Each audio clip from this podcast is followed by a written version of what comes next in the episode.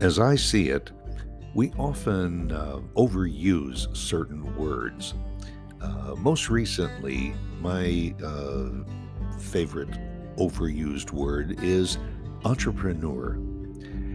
You know, what exactly is an entrepreneur? Is that somebody that makes a lot of money without having to work for it? Does that qualify you as an entrepreneur?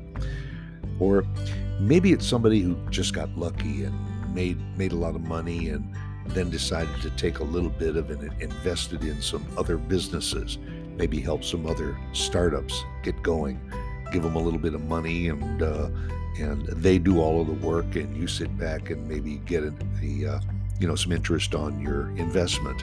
Uh, that makes you an entrepreneur. Or maybe you just sat down and wrote down all your memoirs and you managed to organize them and put them in a a manuscript and you got it published. And so now you're an author. And that makes you an entrepreneur.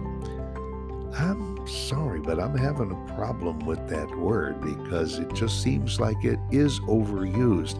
If you're an expert at something, you're an entrepreneur.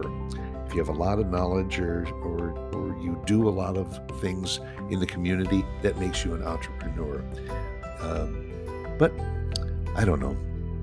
I guess it is what it is. But hey, listen, folks, right at the top of the page, there is a little button up there that says money.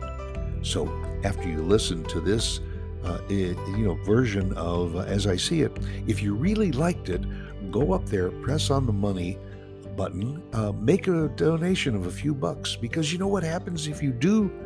It'll make me an entrepreneur. And that's as I see it.